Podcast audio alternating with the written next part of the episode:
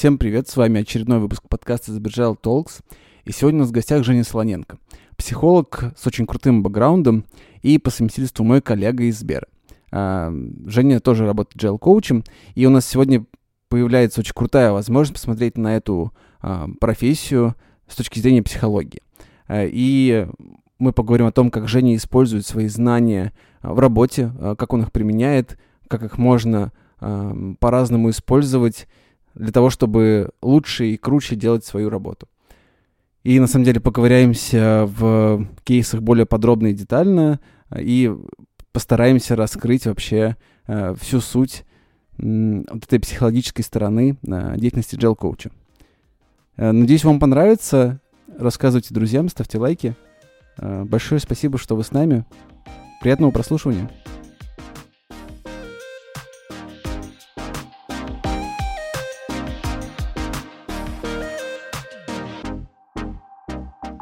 Жень, привет.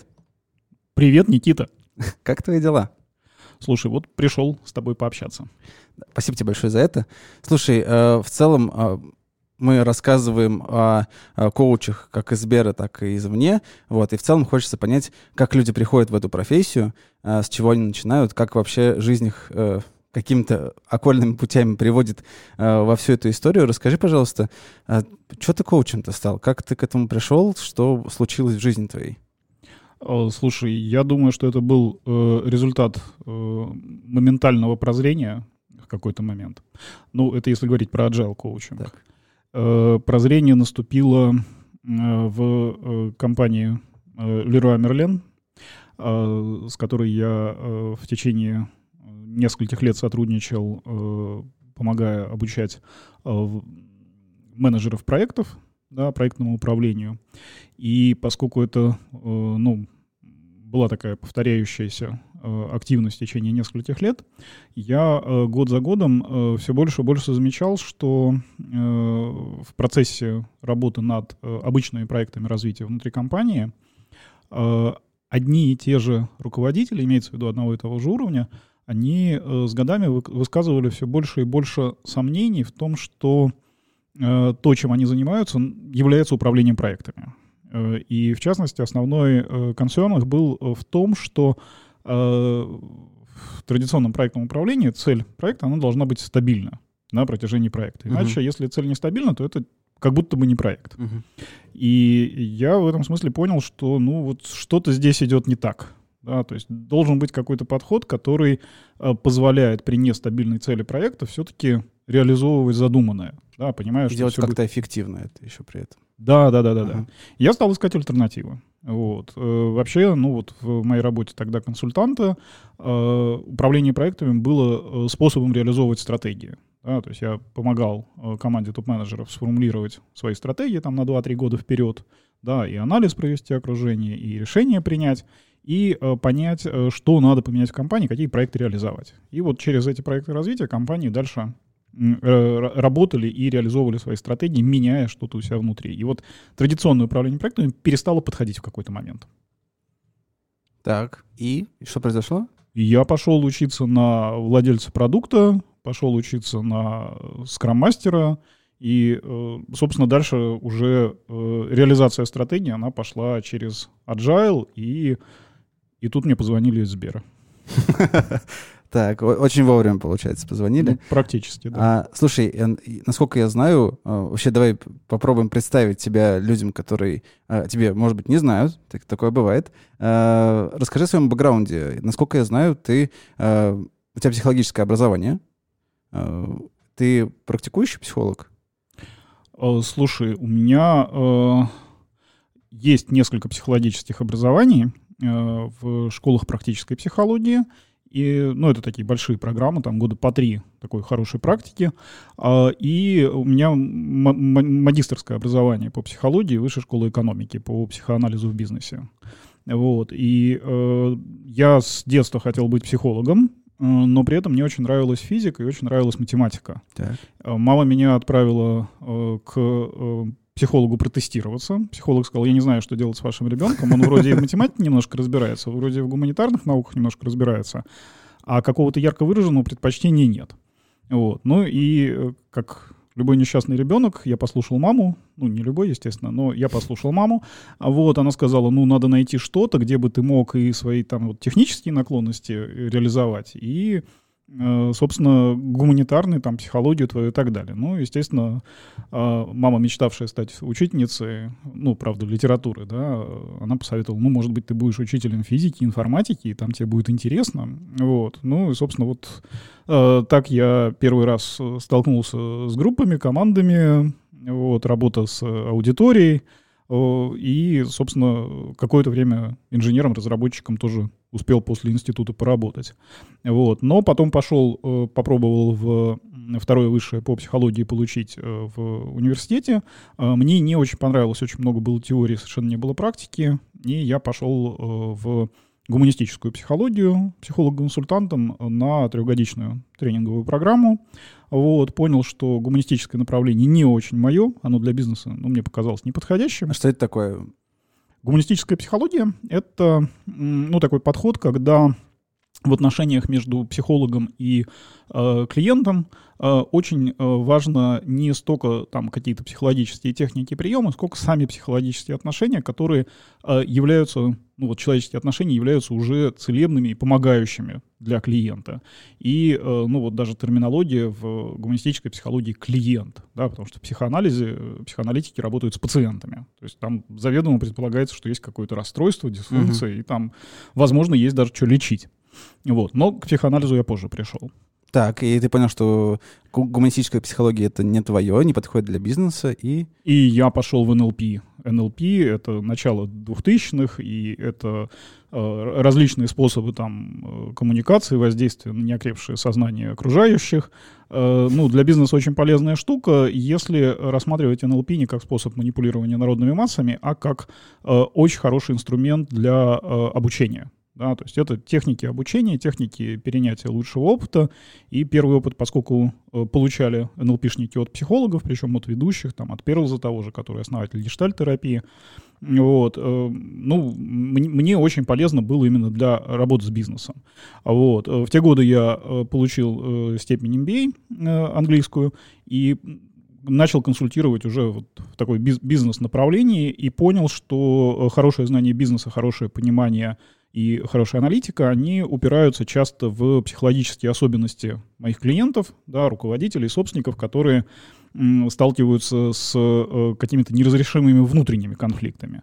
Вот. Ну и гуманистическая психология здесь при этом не очень помогала. Угу. Поэтому э, я пошел дальше в э, Гештальт-институт, тоже там трехгодичная двухуровневая программа по европейским стандартам сформированная, и это уже было очень полезно, и сейчас ну, мне кажется, это такая основа для работы с э, agile командами, а, вот, потому что с точки зрения гешталь-подхода очень лаконичный инструментарий, то есть там нету каких-то глобальных теорий, а, и достаточно универсальный. То есть он очень многое позволяет в моменте понимать в ситуации происходящего с командой, очень хорошо позволяет э, интервенции проводить, да, то есть когда надо какое-то вот вмешательство сделать в команде, когда там какая-то критическая ситуация. Ну и, собственно, в индивидуальной работе с людьми тоже более чем помогает. Угу.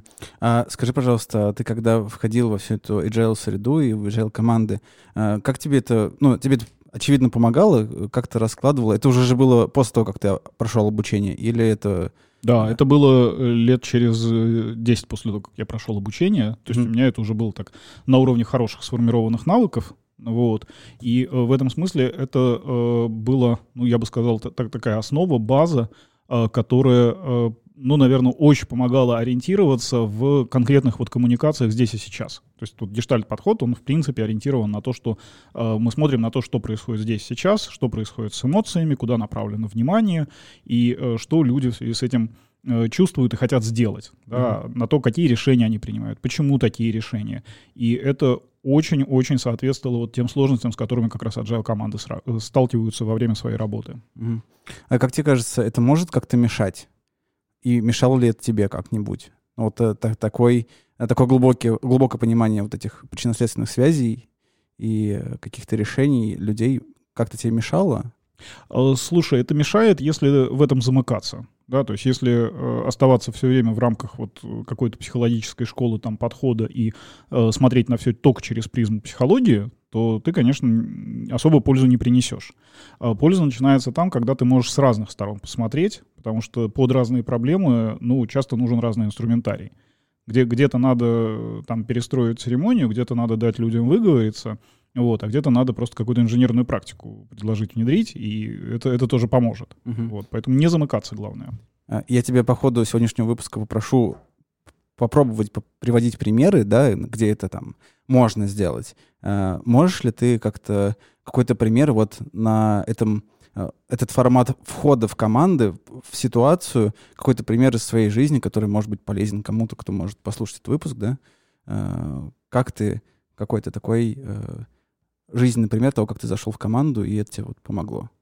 Слушай, наверное, такой это э, пример немножко пролонгированный, да, то есть это не прям какая-то ситуация в команде, когда ты пришел и ее разрулил. Uh-huh. Это скорее, когда э, я пришел в команду в одном из э, трайбов здесь э, в Сбере у нас, и э, в команде э, явно были какие-то, ну, достаточно напряженные отношения, о которых можно было судить э, по тому, что э, люди очень формально высказывались, при этом э, практически без эмоций, а, и было довольно много негатива в этих словах. Да, то есть такая вот, знаете, бывает, за, заходишь в помещение, где команда общается, и там напряжение вот прям чувствуется. Вот чувствовалось напряжение.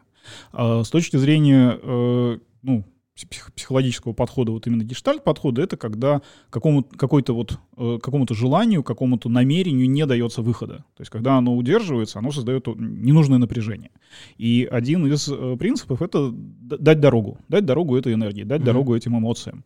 И, собственно, вот на протяжении э, нескольких спринтов там, и э, церемоний, и ретроспектив э, я видел свою задачу в том, чтобы помочь людям начать напрямую говорить друг другу то, что они друг о друге думают. То есть там было понятно, что несколько человек там в разных комбинациях, они ну, испытывают негативные эмоции друг по, по, по отношению к другу. И э, очень помогало, э, ну вот на выходе, когда там через полтора года мы расставались, с командой я переходил в следующий э, трайб, вот, ребята как раз сказали, что за счет того, что они смогли напрямую общаться друг с другом, вот, они значительно э, глубже стали э, обсуждать свои проблемы и находить решение того, что раньше вообще просто заметалось под стол, и они даже ни, никак не разговаривали. Ну, потому что я злюсь на него, но он козел, я понимаю, что он козел, сделать я с этим ничего не могу, вот буду сидеть злиться. Вот, оказалось, что если человеку сказать, что он ну, козел, то бывает, что от этого становится легче, и с этой точки можно уже дальше что-то там планировать и менять. А, давай попробуем э, сформулировать.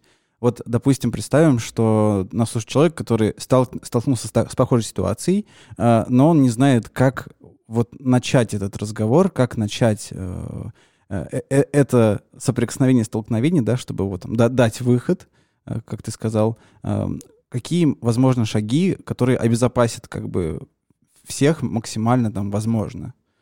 Э, смотри, давай, давай начнем того, с того, что может э, создать опасность, да, uh-huh, uh-huh. Вот, усугубить ее, скажем так. Это э, когда agile coach там, или Scrum Master, работая с командой, э, видит, что или чувствует, да, ощущает, что есть какое-то напряжение, вот, и начинает напрямую об этом говорить. То есть говорит, ребят... И увидел, что вы там поругались, да? Что это такое? Это было бы неплохо, если бы он говорил, что он увидел, что поругались. А часто он говорит, что вы тут все нервничаете, ребята. Вот. А с чего он это взял, не очень понятно, но такое бывает. Да, а что вы тут нервничаете все? Да, все нормально, в общем, никто не нервничает. А вот, э, то здесь очень важно э, избегать такого механизма, как проекции. Да, то есть, когда я прихожу и нервничаю, не надо считать, что все вокруг нервничают. Это, да, мои волнения, я его вот привношу сюда. И э, в этом смысле, если у меня есть какие-то эмоции, ну, во-первых, можно о них заявлять. Да, и тем самым показывать команде, что, вообще говоря, обсуждать эмоции, чувства, которые возникают друг по отношению к другу, даже негативные, это нормально, это норма. Вот, сказать, что я нервничаю, когда ты так делаешь, у меня возникает злость да, а, и причем злость не на человека, потому что, ну, сам человек, он не хороший, не плохой, реакцию вызывает его действие, его поведение, uh-huh. вот, и э, дальше уже отталкиваясь от поведения, поведение можно корректировать. Человека поменять невозможно часто. Ну, там, мы увольнение найм не, не рассматриваем, да, но да. человек такой, какой он есть. Вот. А вот то, что он делает, поведение, оно, вообще говоря, подвергается изменению. Вот. Поэтому э, очень помогает, когда э, обсуждение э, тех же там чувств, эмоций накипевшего, оно э, связывается не с людьми, а с поведением. То есть, когда э, ты, испытывая, ну, какие-то предположения, там, имея насчет того, чем вызвана ситуация, чем вызвано какое-то напряжение, просто предлагаешь ребятам обсудить. Ребята, что происходило, да, а что именно триггернуло, что вот было пусковым механизмом, который привел к этому напряжению, да, а что сейчас с этим напряжением, да, а как бы вы могли его назвать, да, начинаешь задавать вопросы, отталкиваясь от поведения. Вот. И это помогает людям больше разговориться, то есть они понимают, что нету каких-то там персональных нападок, да, что это не они плохие. Да, они вот действуют в той ситуации, в которой есть, и делают лучшее, что они там могут. Да. Здесь важно вот понять, что кому мешает и как можно сделать так, чтобы всем было комфортно. Найти какие-то вот взаимоприемлемые решения. Угу. А, вот развивая эту тему, э, сори, что немножко углубляемся, но а, мне вот реально очень интересно, как понять, что вот в текущей ситуации мы должны работать э, с командой как системой целиком и не уходить, да, там в разговоры один-один, какой-то личный коучинг и так далее. А, а или, или вот ситуация такая, что нет, нужно взять и там с каждым участником конфликта условно поговорить по одному. Сначала разобраться. Но есть же такие ситуации, скорее всего. Как э, понять, вот как правильно поступить в конкретной ситуации? Какие триггеры, может быть, есть? Слушай, э, ну, первое, э, если мы говорим о работе э, коуча или скроммастера именно с командой, то даже если э, я общаюсь с кем-то одним из членов команды, я все равно работаю с командой целиком. То есть мы э, всегда э, смотрим, когда на команду и понимаем, что вот мы с ней взаимодействуем, всегда понимаем, что мы работаем с каждым отдельным участником и плюс еще с командой. То есть вот этот вот плюс один, он всегда присутствует в, в любой ситуации у нас. Угу. То есть это имеется в виду, что а, если я, допустим, пошел с тобой, поговорил как с участником команды, я потом еще должен пойти и поговорить э, со всей командой целиком? Или это ты имеешь в виду, что работая с, с тобой как с участником команды, я влияю на э, всю систему целиком? Да. Э, если мы меняем какой-то элемент в системе, мы меняем всю систему. И это прям вот э, системный подход в социальных науках, он здесь рулит. Воздействуя на элемент, мы воздействуем на всю систему. И э, в этом смысле, например, э, в командах там э, редко бывают вырванные из контекста команды ситуации. Да, бывает, например, да, у нас в команде есть там слабое звено, там какой-то козел отпущения, он всегда не прав, от него всегда баги, от него всегда ошибки, мы все время на него ощериваемся на э, планировании, на ретро, там, где он не готов и так далее. Э, ребята, поверьте, это не в парне дело, ну или там не в девушке дело. Это э, проблема команды, а это только симптом. Это таким образом система вам сигнализирует о том, что в системе что-то не так. Часто э, самый младший элемент в системе является ее симптомом. Младший по рангу, младший по возрасту, то есть, ну вот каким-то образом он э, является своего рода вот индикатором климата в команде.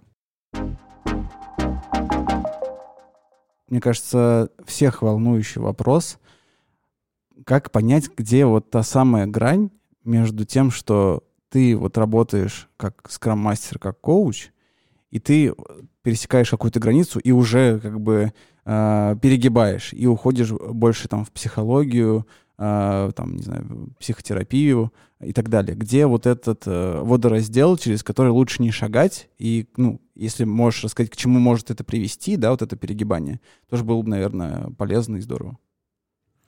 Э, слушай, ну я бы здесь опирался на основные такие э, психологические правила. Мы не работаем без запроса. И в этом смысле э, любые там интервенции коучинговые, там психотерапевтические, еще какие-то, они без запроса не делаются. Э, в организации Agile Coach, даже если у них есть психологический бэкграунд, их нанимали не для ведения психотерапии, и это, это прям точно. А, то, что э, скорее на чем могут фокусироваться коучи с психологическим бэкграундом, это скорее именно коучинг, да, то есть фокусирование на целях, на будущем, на взаимодействии, на том, как команда или отдельные ее участники могут успешнее достигать ее целей.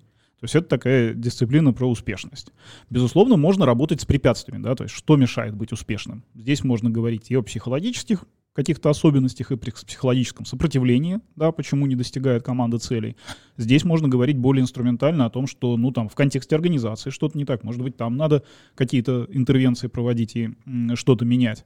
Вот. Но в этом смысле без запроса никакой терапии, никакого там психоанализа, ничего подобного не происходит. Да, то есть максимум это коучинг, да, в пределе, это ориентир на цели, это ориентир на то, чтобы эти цели проще, легче, с меньшими усилиями, эмоциональными в том числе э, затратами команда могла достигать. А к чему может привести вот этот переход этой границы? А как тебе кажется, какие последствия могут быть для команды, там, для организации, для самого коуча, возможно? Ну, э, смотрите, предположим, э, начинается какой-то процесс э, между коучем и членом команды, который уходит куда-то, ну вот общение, которое уходит больше, например, в психотерапию.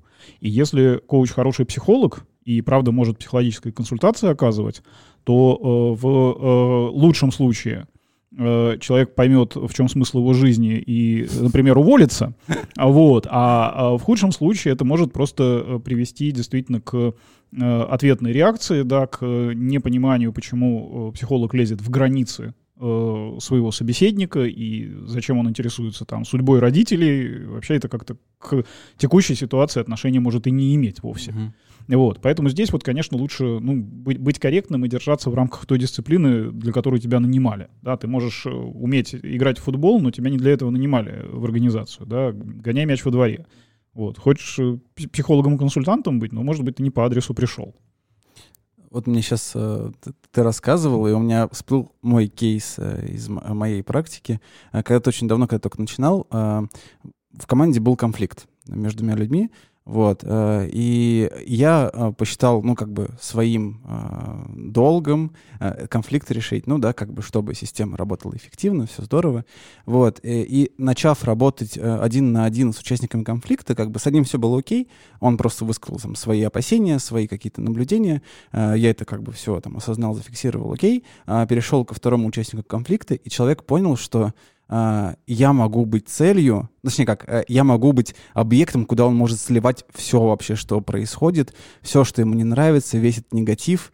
Эм, как, как тебе кажется, можно выходить из этих историй? Мне кажется, это очень полезная штука, потому что мне в свое время очень не хватало, а, и эм, мне, потратить, мне пришлось потратить очень много времени на то, чтобы как бы прекратить эту коммуникацию, потому что она как бы меня по-хорошему отравляла. Ну, то есть потому что такое количество там, да, личного негатива, личных эмоций, оно как бы ну, мешает э, существовать в целом. Как с этим э, правильно работать, э, как с этим вообще э, жить.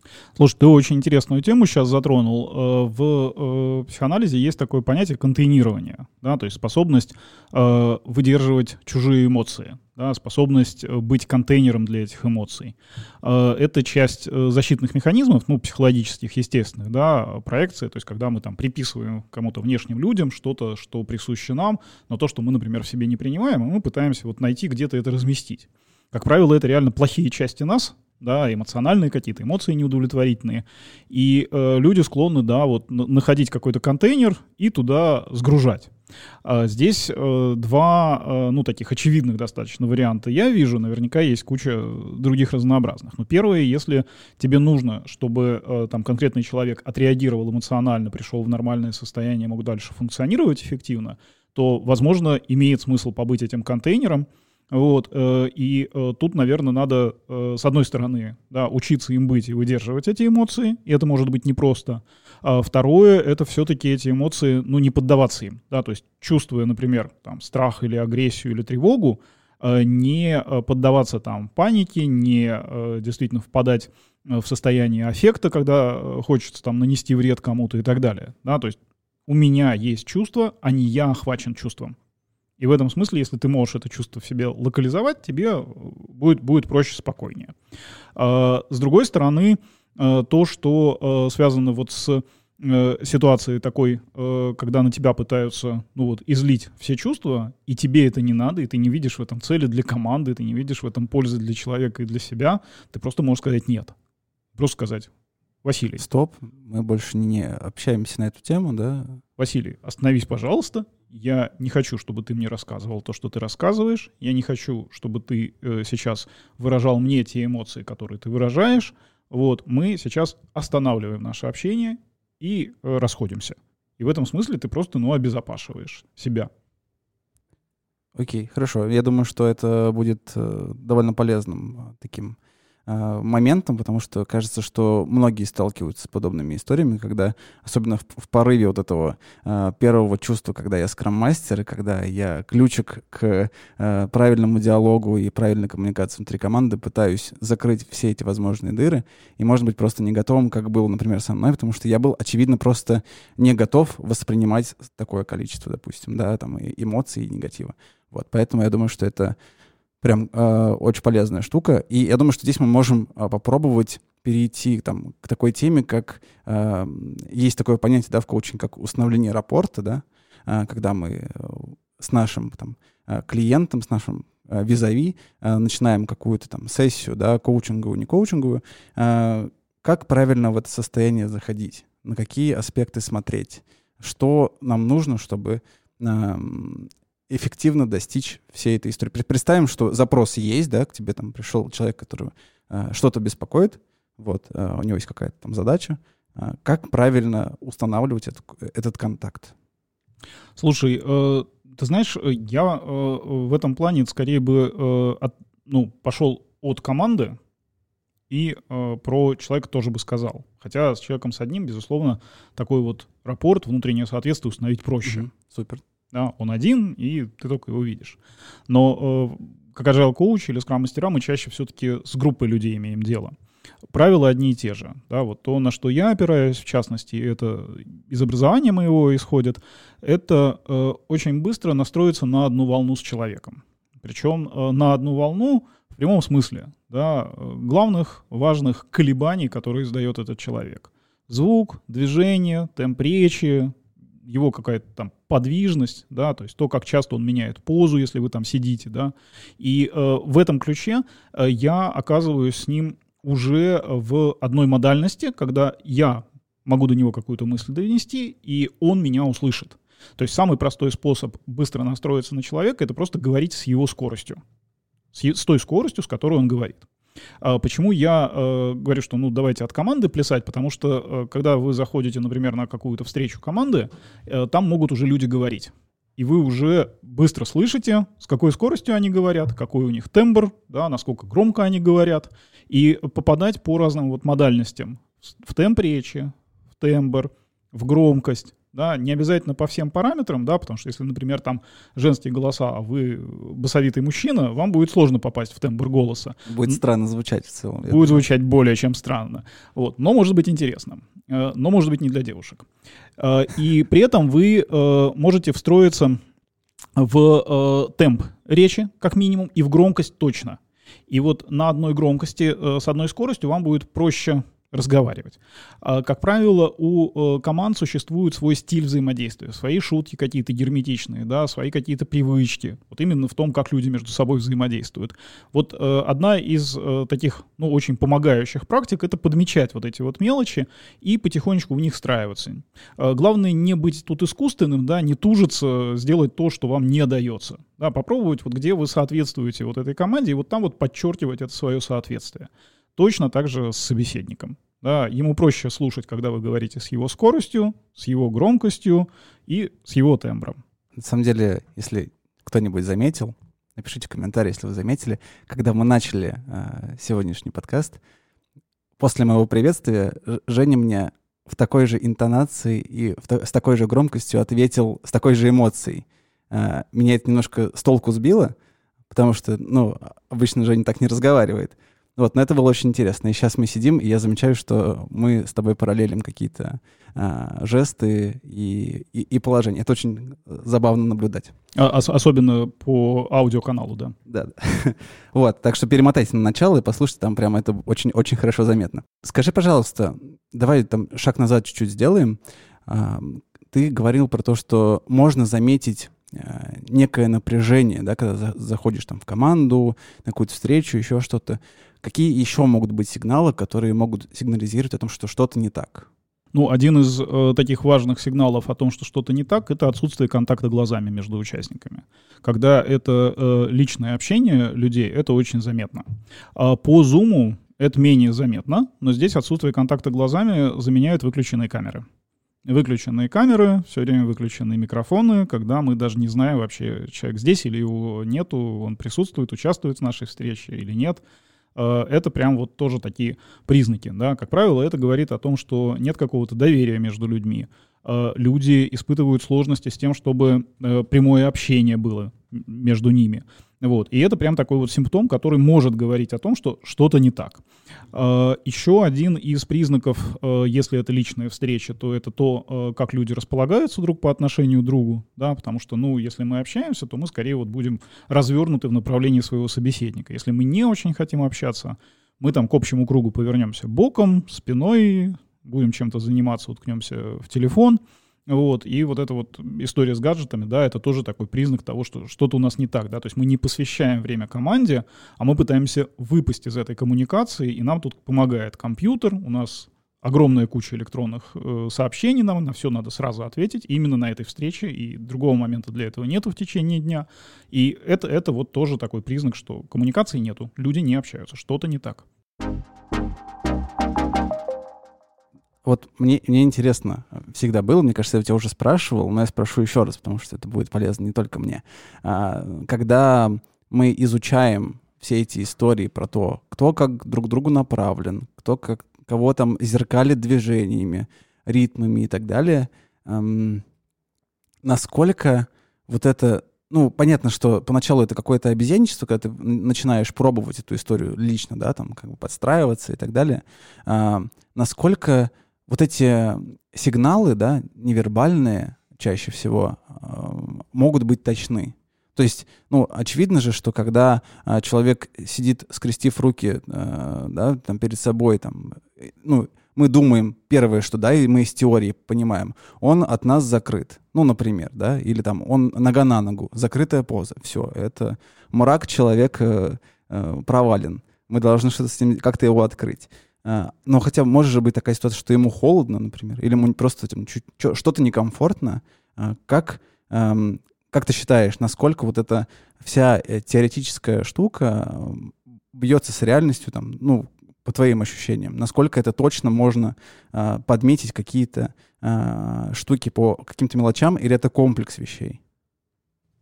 Слушай, я э, вот в эти открытые и закрытые позы я бы не упирался. Ну, это при, пример, который мне в голову просто пришел. Да, да, да, я понимаю. Э, я э, про то, что поза и правда, как ты говоришь, она может означать вообще все, что угодно. Да, человек может быть просто в глубокой задумчивости, и это для него символизирует просто то, что он себя обнял руками, поддержку себя в этих размышлениях. Поэтому тут можно только догадываться. Другое дело, что когда вы, ну вот видите что-то происходящее с человеком, да, что он там э, какую-то, ну как ты говоришь, там закрытую позу принял, еще что-то, его можно просто об этом спросить. И э, в качестве такого простого приема, который э, сложно освоить, но если его освоить, он очень помогает в э, трудных ситуациях общения, это просто сказать, что, ты, что вы видите, что вы по этому поводу думаете, чего вы от него хотите. И вы видите, да, человек сидит там, руки скрестил на груди, уставился в пол и брови насупил, да. Вы можете просто подойти к нему и спросить, да, там, ну, например, вы его знаете, предположим, его зовут Василий, да. Василий, слушай, ты вот руки скрестил и в пол смотришь. Мне кажется, что ты злишься сейчас на команду. Ты бы мог объяснить, на что ты злишься? Василий вам, скорее всего, в этой ситуации, ну, во-первых, он видим для вас, и вы ему об этом сообщили, что вы, ну, наблюдаете, что с ним происходит. Во-вторых, он может, правда, сказать, что была ситуация, на которую он, например, там разозлился, обиделся или расстроился, вот. А с другой стороны, он может сказать, что вы вообще в корне не правы, да, и он вспомнил, как здорово он провел прошлые выходные и погрузился в это же состояние блаженное. Вот. Поэтому проще всего проверить, проще всего спросить. А, второй момент, который э, здесь, как мне кажется, важен, э, что надо смотреть не на то, что с ним прямо в моменте происходит, ну, не столько на это смотреть, да, в какой он там позе, там, завис он, не завис и так далее, а на то, когда его состояние меняется, когда его поведение меняется. Вот он сидел спокойно и вдруг начал руками перебирать. Или там сидел, наоборот, там э, что-то писал, писал, писал, и вдруг остановился, откинулся, значит, на стуле и уставился в потолок, смотрит. Вот это скорее такой признак того, что с ним внутри что-то начало происходить. То есть у него мысль пришла, эмоция какая-то пришла, воспоминание пришло. Тоже можно поинтересоваться. Слушай, Вася, ты вот сейчас так э, и, и, изменился в лице, да, как будто тебе какое-то там э, воспоминание накатило или ну, там свежая идея пришла. Поделись, интересно. Вот. Ну и дальше от этого разговор может развернуться в какую-то более глубокую сторону относительно того, как вы общались до этого. А ты часто практикуешь вот эти э, честные прямые вопросы? Слушай, э, ты знаешь, для меня э, здесь есть две стороны медали. Да? С одной стороны, поскольку э, ну, мои навыки являются результатом тренингов многократных, да, там на протяжении уже, наверное, больше 20 лет, то я сейчас, наверное, не, не всегда могу сказать, какие навыки чем сформированы, да, и, э, безусловно, это, ну, как ходьба, да, вы когда идете, вы же не задумываетесь о том, что вы там левую ногу подняли, там падать начали, подставили ее, да, это ходьба, оказывается, вот, ну, вот здесь это просто целый комплексный навык, да, вот, мне так проще общаться, я надеюсь, со мной так проще общаться, вот, э, поэтому здесь нету такой, вот, знаешь, задумчивости, о, я сейчас там прием какой-то использую, нет. А что бывает, это бывает, что когда происходит в моменте какая-то ситуация сложная, э, из памяти всплывает конкретный инструмент, конкретная идея, конкретная концепция, которая дает, э, с одной стороны, объяснительную силу, да, то есть позволяет тебе предположить, что сейчас происходит. И отсюда дальше ты можешь, основываясь на этой своей гипотезе, просто проверить, а что на самом деле происходит. Ты вспоминаешь какой-то инструмент, говоришь, о, слушайте, а, ребята, это мне напоминает вот такую ситуацию, а что на самом деле происходит? Ну и тебе дальше возвращают. Это об этом, не об этом, там и так далее. Вот. То есть здесь вот скорее вот так это работает. А я просто почему спрашиваю, мне всегда кажется, что, ну, э, в целом звучит это как бы страшновато, ну, по-хорошему, если да, ты не привык э, к практике прямых вопросов, да, и боишься... А, ну, я, например, очень вежливый человек, да, ну, не, не, к тому, что ты невежливый, а, я к тому, что мне очень неловко задеть кого-то, то есть как-то э, доставить дискомфорт человеку. А, и вот эти истории про то, что а, ты до этого говорил, что сказать, типа, нет, стоп, мы больше не, не это не обсуждаем, или напрямую спросить, типа, слушай, я заметил, ты не смотришь как бы на слайды, да, там, или там на флепчат, который рисует, что ты делаешь? А, как будто бы это влезание жесткое, как мне кажется, в зону комфорта. На, насколько это, ну, так, и насколько можно как-то, э, какими вещами можно это обходить? Ну, чтобы это было как бы для всех э, окей? Э, смотри, э, мне, мне тут видится такая история, что э, любой наш, например, вопрос, любое наше обращение к другому человеку, это уже влезание в зону комфорта. Вот то, что ты меня сейчас о чем-то спросил, это уже влезание в мою зону комфорта. Почему? Потому что мне, исходя из твоего обращения, нужно менять там свой ход мыслей, может быть, свое поведение, да, говорить что-то начинать. И в этом смысле, ну, любое наше обращение к другому человеку, да, к собеседнику, мы уже точно влезли в его зону комфорта. Мы это уже точно можно в пределе воспринимать как акт агрессии. Любой вопрос можно воспринимать как акт агрессии. Да, сколько сейчас время? И мне уже страшно, я уже убегаю. А, смотри, это, это вот в такой крайней ситуации. Угу. Вот. А, здесь скорее речь идет о том, насколько ты можешь безопасно пересечь эту границу. Да, ты можешь, например, э, простите, э, могли бы сказать, сколько сейчас время? И для человека, да, там своим, например, извинением ты немножко, ну, снижаешь уровень своей агрессивности, даже если ты выглядишь uh-huh. как боксер со сломанным носом, понимаешь? Ну, уже вежливо, уже аккуратно.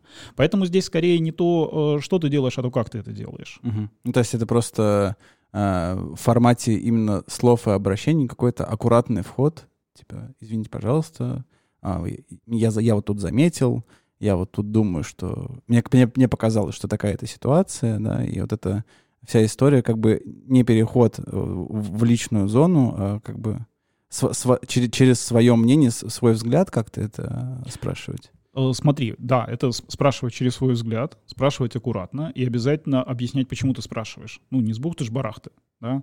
А есть другая сторона, что иногда нужно нарушить комфорт, потому что, может быть, например, команде ей очень комфортно ничего не делать.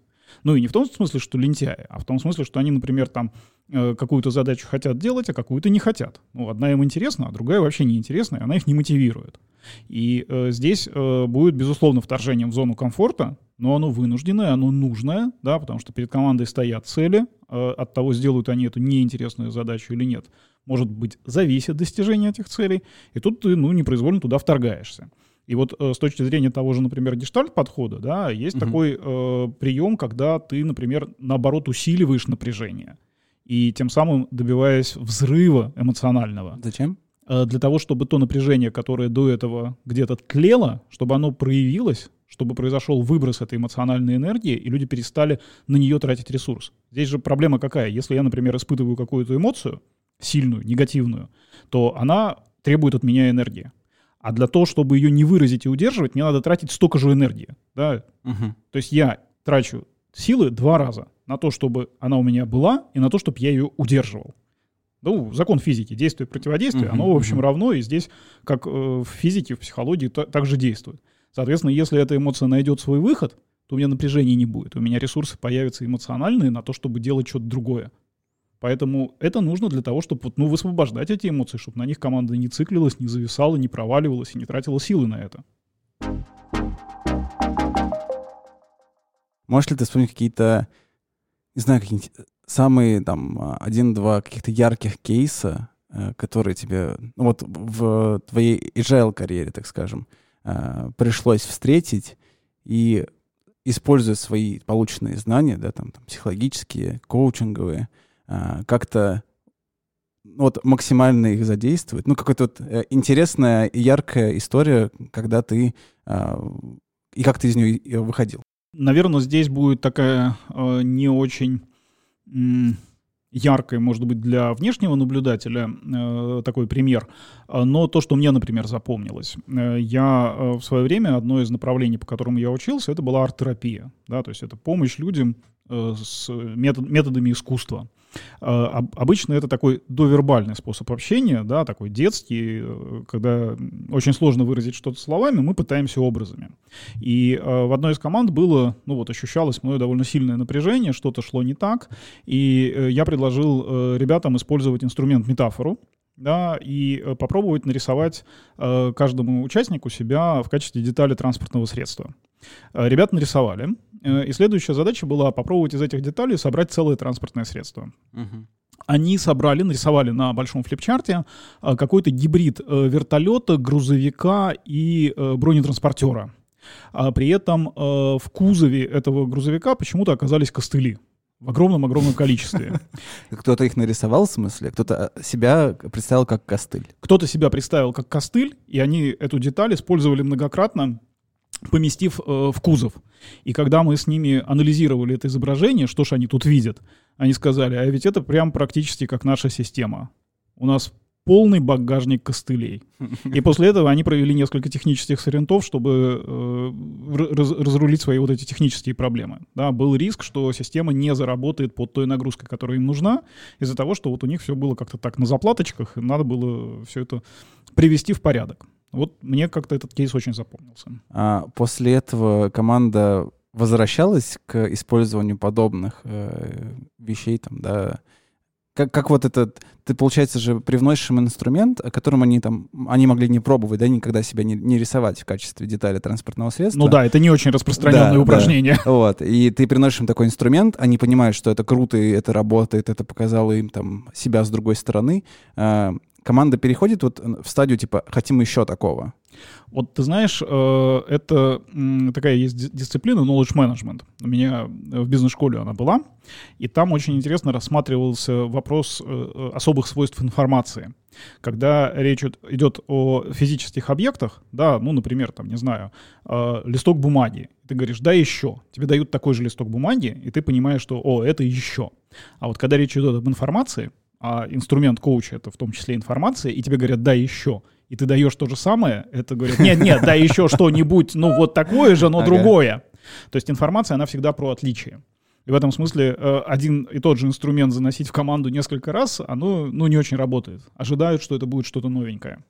Э, и, ну, так случилось в этой команде или это просто постоянно везде практика такая? Слушай, ну вот с этим инструментом в этой команде так случилось, да, никто у меня больше костылей не рисовал, так. ну, если ты об этом. Ага. А с метафорами активно работаем, потому что, ну, правда, в э, нашем режиме работы очень большое напряжение накапливается, а метафоры позволяют его немножко, ну, дать ему такой легальный ход, да, через угу. косвенные такие вот изображения, через рисунки, через метафорические карты, когда ну, мы выбираем по ассоциациям что-то, и дальше можем это обсудить. Да? То есть нужен какой-то внешний триггер, который бы вот запустил этот процесс э, выхода этого напряжения. Угу. А вот э, и, если бы я услышал, да, там, э, когда бы это было мне очень полезно, да, э, историю с метафорой, а, как вот они нарисовали, сформировали там это э, транспортное средство, а дальше какой шаг? Ты обращаешься к, к ребятам и спрашиваешь их, как, какой вывод вы можете из этого сделать, а, или ты сам какой-то вывод им даешь? Нет, ни то и ни другое. А когда мы работаем с метафорой, там э, очень э, хороший способ работы — это спросить команду, вот эта метафора, чем она похожа на реальную ситуацию, и чем она отличается от реальной ситуации. И когда начинается вот эта сортировка, что, ну, у нас нет пропеллера, чтобы взлететь, но у нас есть целый багажник костылей, и это похоже на нашу ситуацию. Э, вот на этом сравнении из метафоры вытаскивается то, что для команды вот существенно, на что она непроизвольно обращает в этой метафоре внимание. Угу. И потом уже ты выводишь команду на какие-то решения, как мы будем с этими костылями работать. Да, да что мы будем делать с тем, что вы увидели в этой метафоре. Скажи, пожалуйста, а вот э, если я вот слушаю, да, этот подкаст, я начинающий скромастер, начинающий коуч, и хочу погрузиться в эту там, сферу да, психологическую. А, с чего мне стоит начать?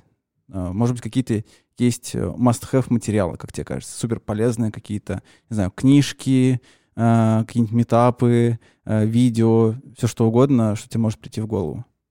Слушай, по, по поводу вот конкретно книжек, наверное, э, мне сейчас довольно сложно, потому что мне в моей работе очень помогают книжки прямого отношения к моей работе не имеющие. Да, то есть читать например, там, да, Зигмунда Фрейда и думать об agile коучинге, это довольно против... да, противоречивые вещи. С другой стороны, а, мне это очень помогает понимать, какие э, дисфункции существуют в командах для того, чтобы, э, ну, предлагать им какие-то э, варианты выхода из этой ситуации. А, помогают, наверное, то, что касается конкретных инструментов, большое количество полезных инструментов, мне кажется, что можно найти в нейролингвистическом программировании. А, главное не злоупотреблять ими с точки зрения использования их в манипулятивных целях. Да, то есть все-таки это хорошие практики общения, которые у э, хороших коммуникаторов э, были позаимствованы, срисованы и дальше превращены вот в инструменты, в способы обучения и так далее.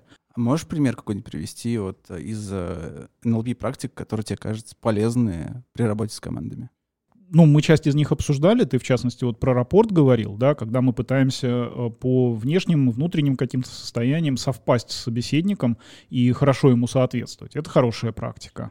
А то, что э, касается там вот наблюдения, например, за другим человеком, что с ним происходит, да, подстраиваться по ритму речи, это тоже из НЛП практика. Ну, здесь просто этими инструментами можно пользоваться. Скажи, пожалуйста, а вот за свою карьеру в Сбере ты чем, чему ты научился здесь, может быть? Чему, как преисполнился а, в своей, там, в своей области, а, поработав с этими командами, а, с, ну, в этой среде в целом? Есть ли что-то такое, что прям можно сказать, что да, вот я а, научился и понял вот это? За все время? Ты знаешь, наверное, для меня э, вот как один из таких э, результатов, которые для себя я сейчас могу выделить, это э, хорошее понимание того, э, как э, agile э, и различные инструменты, э, которые мы используем, э, позволяют реализовывать стратегии организации. Потому что сейчас уже вот 4 года, э, как я в Сбере, и я э, вижу последствия тех решений, которые были приняты 4 года назад, и я понимаю, что сработало, что не сработало. Я понимаю, почему оно сработало. Ну, мне так кажется, во всяком случае, да, сложно тут судить правильно. Но я понимаю, но для себя я это вижу прям как хороший результат и понимаю, что на длительной перспективе, на стратегической перспективе как раз э, вот довольно простые вроде бы шаги, которые там и решения, которые принимаются сейчас, уже можно с высокой достоверностью предсказывать, к каким последствиям это приведет в будущем. Вот это прям э, такой редкий шанс э, увидеть, особенно в таких масштабах, как у нас. Да, потому что, мне кажется, аналогов таких и в мире-то особо нету, где ты можешь посмотреть э, на масштаб, на стратегические решения и на последствия этих решений, как они в долгосрочной перспективе влияют на успешность организации. Угу.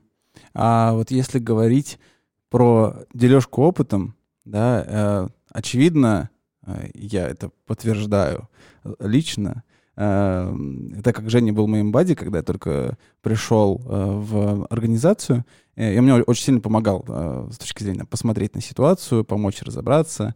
Эм, ты практикуешь вообще обучение каким-то практикам, каким-то вещам в Сбербанке для, возможно, там других коучей, скрам-мастеров, и, может быть, какие-то интересные там, какие-то мысли, лайфхаки, инсайты пришли с момента этих обучений? Слушай, и здесь вот если про Сбер говорить, то э, мне очень нравится э, то, что я э, делаю со своими коллегами-психологами, agile-коучами в школе скрам-мастеров.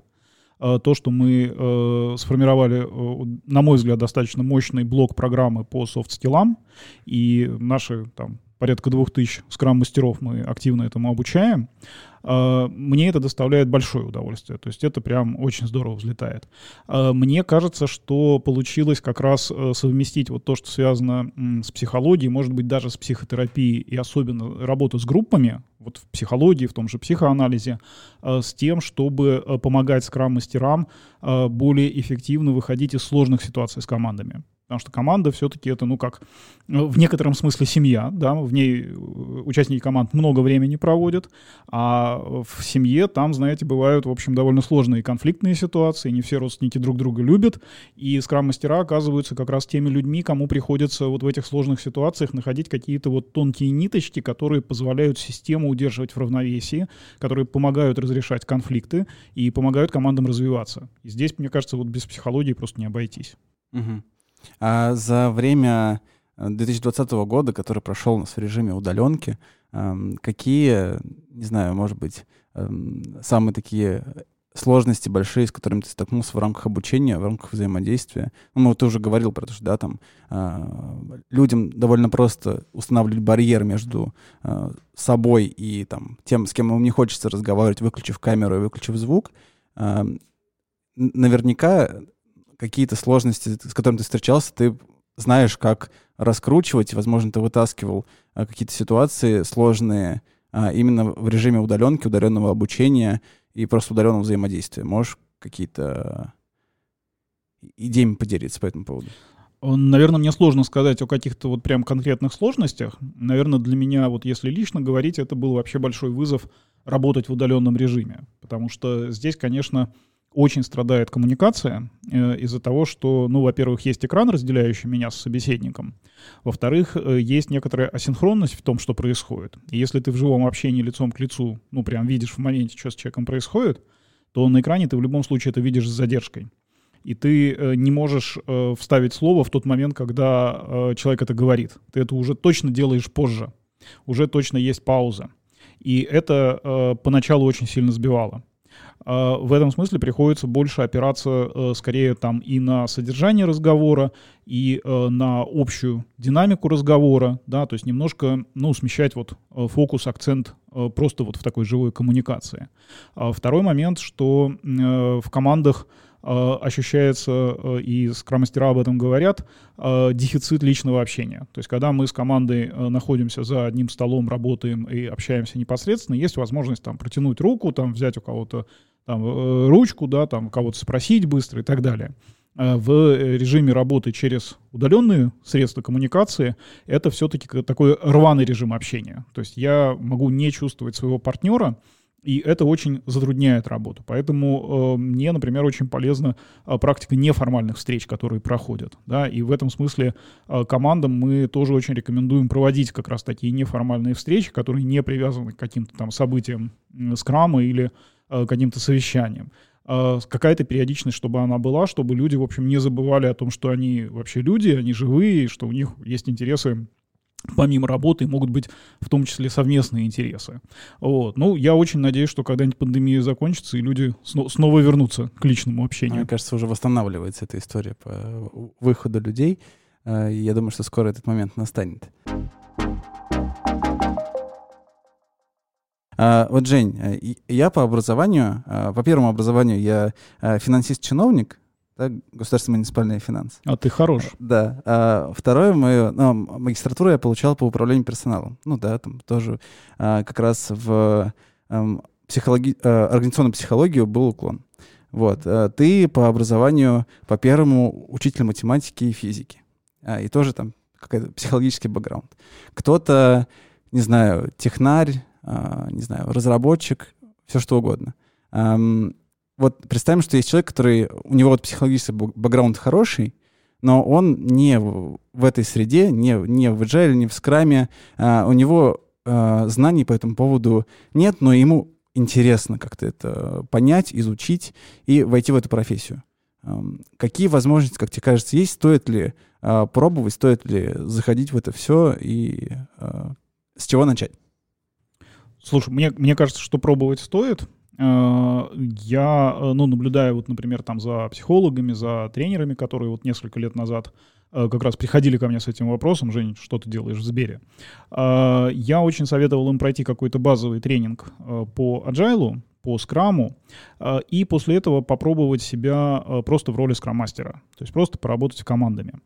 И э, сейчас, ну вот, э, насколько я знаю, э, в Сбере у нас действует программа стажировок, э, которые э, предполагают как раз для таких людей возможность попробовать себя с нашими командами э, в качестве скрам-мастера. И, насколько я знаю, у нас, по-моему, даже ну, новые коучи так, таким образом появляются. Вот, поэтому такой вариант он есть. Э, но здесь нужно просто вот понять, насколько вам это подойдет. Потому что работать с командами непросто, и э, только на э, знаниях и там, психологических навыках э, не выйдешь да, то есть тут нужен еще какой-то вот дополнительный бэкграунд, а у нас можно вот эту практику получить и посмотреть, как, как вам это само, самим получится будет. То есть э, мы должны решиться, э, мы должны попробовать э, до этого изучить, пройти какой-то базовый тренинг по agile или по скраму, и попробовать записаться на стажировку в Agile Coach и попробовать пощупать это на практике. Ну, мне кажется, это вполне реальный путь, потому что, ну, совсем без знания agile просто будет не о чем с командами э, общаться и непонятно в чем им помогать.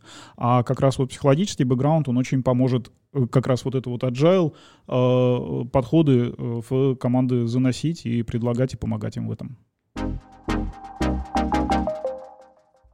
Жень, вот у нас э, довольно большая организация, э, и, в, и в целом сейчас э, довольно много больших айтишных, э, там, финтех историй, больших компаний эм, сталкиваются с тем, что им нужно трансформироваться и переходить эм, ну, на такую историю, как там Scrum, Agile и так далее. И, естественно, все эти изменения приходят не быстро, а эффект от этих э, изменений, от этой трансформации, он довольно э, долгую эм, продолжительность времени должна пройти, чтобы да, увидеть этот эффект и почувствовать его. И поэтому, конечно же, людям некомфортно, они там, оказывают некое сопротивление. Как тебе кажется, что с этим можно делать, как с этим нужно работать? Э, мне кажется, что это неизбежная история, когда что-то меняют в организации, это будет э, воспринимать сопротивление, вызывать в любом случае.